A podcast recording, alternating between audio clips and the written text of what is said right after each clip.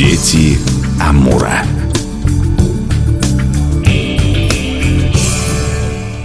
У микрофона Анастасия Магнус. Здравствуйте.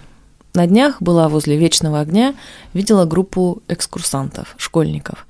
И кто-то спросил, почему тут цветы, живые цветы. Учитель решил сам не отвечать, а как бы дать возможность детям подумать и предложить свои варианты. И вот кто-то сказал, цветы, чтобы было видно, что есть кто-то, кто их кладет, то есть что есть люди, которых приносят. Сегодня мы говорим о памяти – и о героях-дальневосточниках. В гостях у нас Татьяна Владимировна Фонова, секретарь рабочей группы правительства края по увековечиванию памяти защитников Отечества. Татьяна Владимировна. Добрый день. Здравствуйте. Уважаемые слушатели. Во-первых, спасибо за ваш труд. Спасибо, что добрались к нам. Знаю, что очень много дел у вас.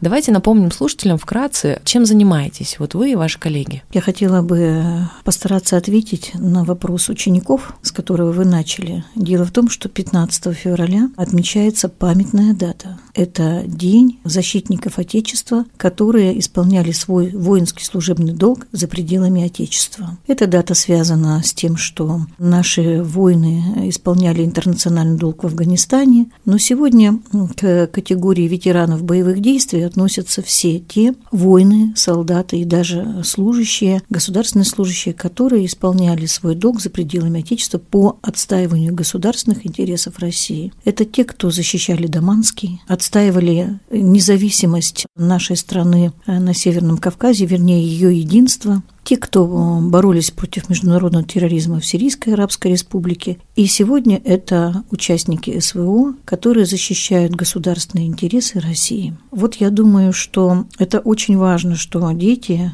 приходят на мемориальный комплекс площади Славы, имеют возможность увидеть имена своих прадедов, дедов на пилонах мемориального комплекса, где вечный огонь, перейти через дорогу и увидеть имена уже своих, может быть, отцов, вот в прошлом году наша комиссия, наша рабочая группа рассматривала документы и внесла на пилон мемориального комплекса «Локальные войны» имя Артема Гущина. Это был командир эскадрильи, который погиб при исполнении воинского долга в Сирийской Арабской Республике. Теперь его имя увековечено на пилоне, и я знаю, что каждый год его жена Надежда и сын Арсений приходят к памятнику, и они знают, куда возложить цветы. И хорошо, что школьники задают вопросы. Это очень хорошо, и это очень важно. Я хочу сказать, что вот в этом году, 2 февраля, исполнилось 80 лет Сталинградской битве, победе нашего народа в самой масштабной, тяжелой битве, которая являлась переломным моментом, вернее, стала переломным моментом в Великой Отечественной войне. И когда мы рабочие группы посмотрели, а сколько же у нас участников Сталинградской битвы, кто эти люди,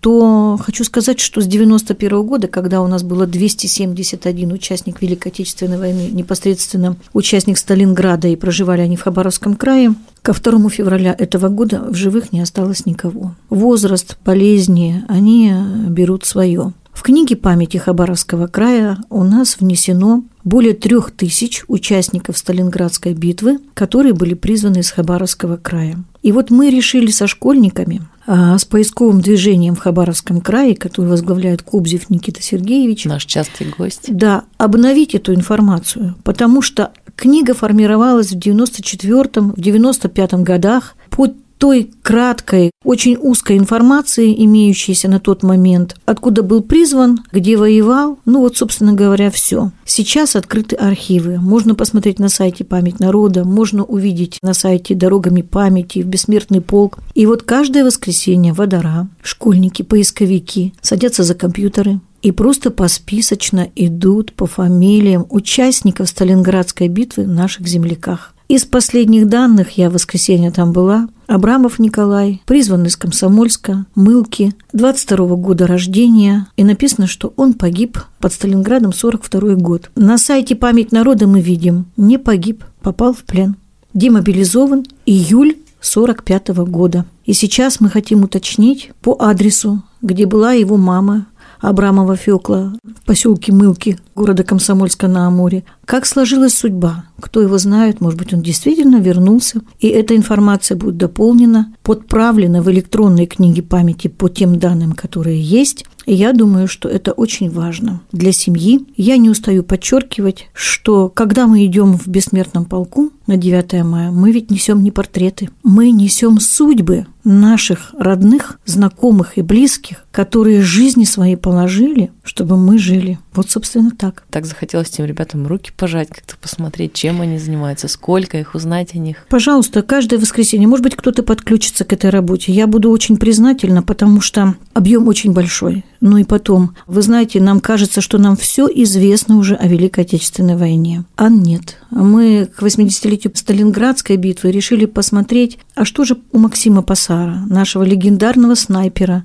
участника Сталинградской битвы, который стал героем России спустя 67 лет, когда уже давно-давно отшумела война. Оказалось, что у них вообще было четыре брата. Иван 909 года рождения, Лакса, он же Федор, 12 года рождения, Павел 15 -го года рождения и Максим 23 -го года рождения. Так вот, Иван, старший брат, тоже воевал, тоже под Сталинградом и получил в январе 43 -го года такое тяжелое ранение, что он лишился глаз. Всю жизнь он хранил искусственные глаза в стаканчике, промывал, вставлял. Вернулся после войны, был награжден медалью за отвагу, орденом Красной Звезды, всю жизнь прожил в Нанайском районе, был умельцем плести сети, родил девятерых сыновей, Ого. но он был даже не внесен в книгу памяти Хабаровского края. Его сыновья Николай Иванович и Владимир Иванович, как раз они получали золотую звезду героя Максима Пасара. Решение принимается только президентом страны. Да.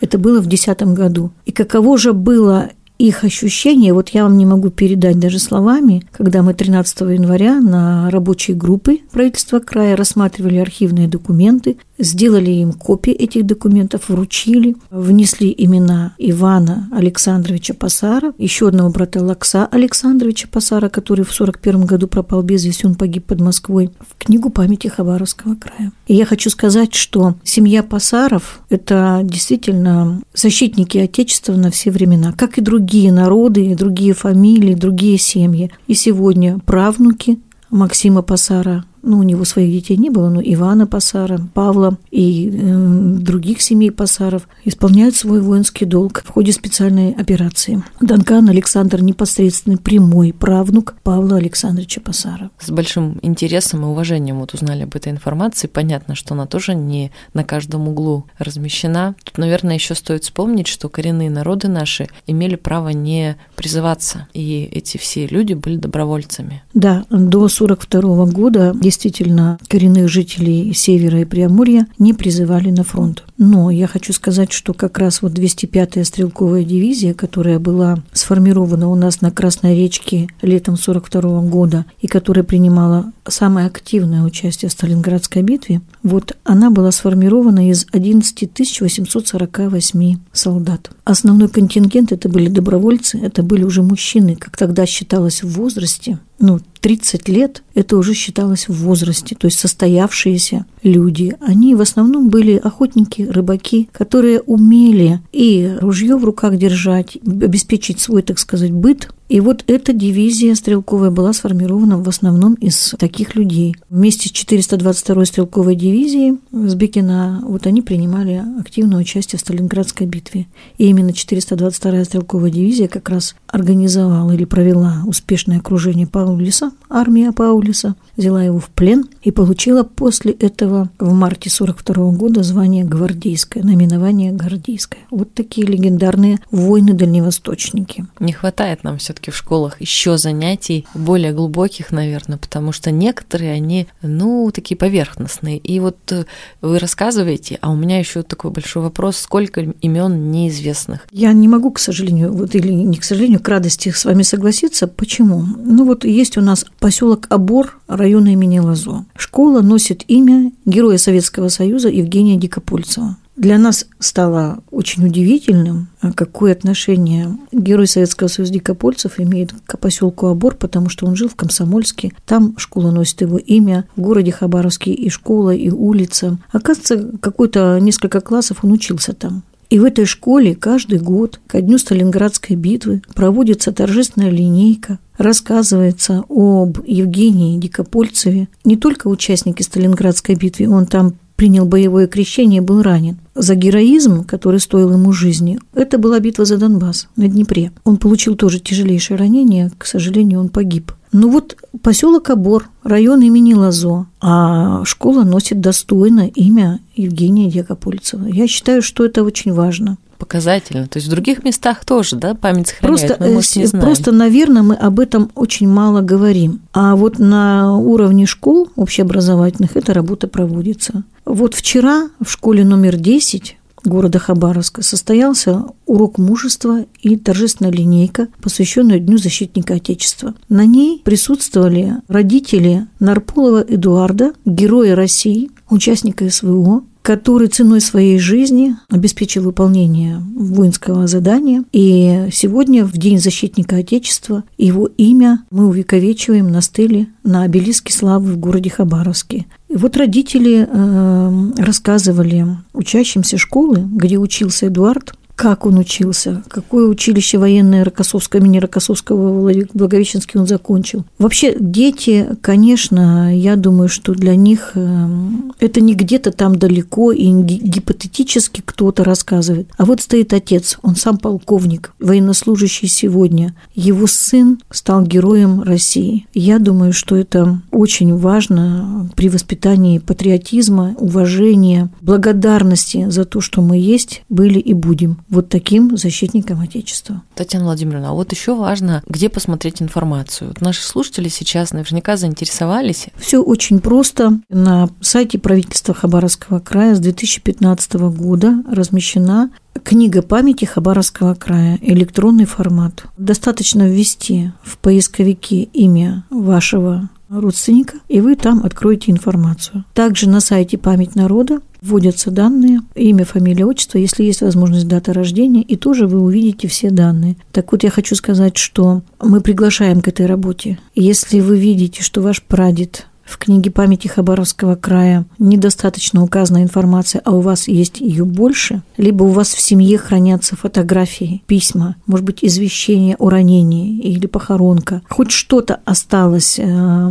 прольет свет. Прольет свет и будет дополнением той информации, которая есть сегодня. Вот почему мы сегодня по решению президента России Владимира Владимировича Путина и рекомендациям Оргкомитета Победа занимаемся созданием электронных электронных книг памяти сел, потому что догрузить информацию на федеральных сайтах памяти мы можем только сами. Вручную. И вручную, да, достаточно отсканировать и прислать нам эту информацию. Или наоборот, вы видите, что на пилоне на вечном огне фамилия вашего прадеда указана неверно или неправильно указано имя отчество. Обращайтесь. Мы очень оперативно вносим такие изменения. И это очень важно. Для памяти нет сроков давности. В прошлом году из Волгограда нам поступил запрос в рабочую группу правительства края помочь в поиске родственников солдата Сталинградской битвы Лукина Ивана Матвеевича, 909 года рождения, из города Хабаровска когда начались раскупки э, там какой-то территории, оказалось, что это поле брани, и на этом поле брани уже 80 лет останки наших солдат. В итоге поисковых работ 1771 солдат был поднят и 8 фашистов. Понимаем, что за 80 лет истлело все. И одежда, и вещи, и медальоны, где хранилась информация. А вот у солдата у одного в руке в идеальном состоянии сохранился медальон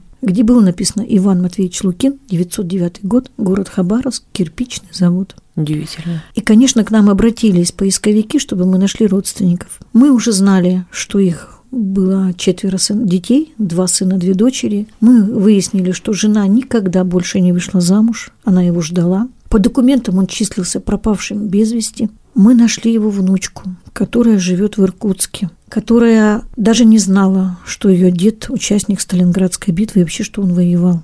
Но это казалось не все. По документам он был якобы похоронен в 1953 году в братской могиле. В 90-м году был похоронен в другой братской могиле, тоже по документам. А в итоге он был похоронен с почестями 25 августа прошлого года на солдатском кладбище Рассошки Волгоградской области вместе со своими товарищами. 1771 солдат ждал когда же мы придем, когда же мы отдадим действительно дань уважения и благодарности за то, что они свои жизни положили ради нас. Белые пятна еще есть, будем их закрывать. Вам низкий поклон за вашу работу, ну и крепости, наверное, новых людей, которые будут приходить и помогать. Спасибо большое. Но я хочу сказать, что наша рабочая группа – это небольшой совещательный орган. В ней участвуют э, и представители исполнительной власти, общественные организации, почетные граждане города Хабаровска. В общем, все те люди, которые действительно считают своим долгом велением сердца продолжать эту работу и восстанавливать информацию, и беречь эту информацию, и нести ее в люди, потому что защищать Родину – это конституционное право, но а любить Родину. А любить Родину – это веление души и сердца. В гостях у нас была Татьяна Владимировна Фонова, секретарь рабочей группы правительства края по увековечиванию памяти защитников Отечества. Спасибо вам, говорю до встречи в эфире. Меня зовут Анастасия Магнус. Дети Амура.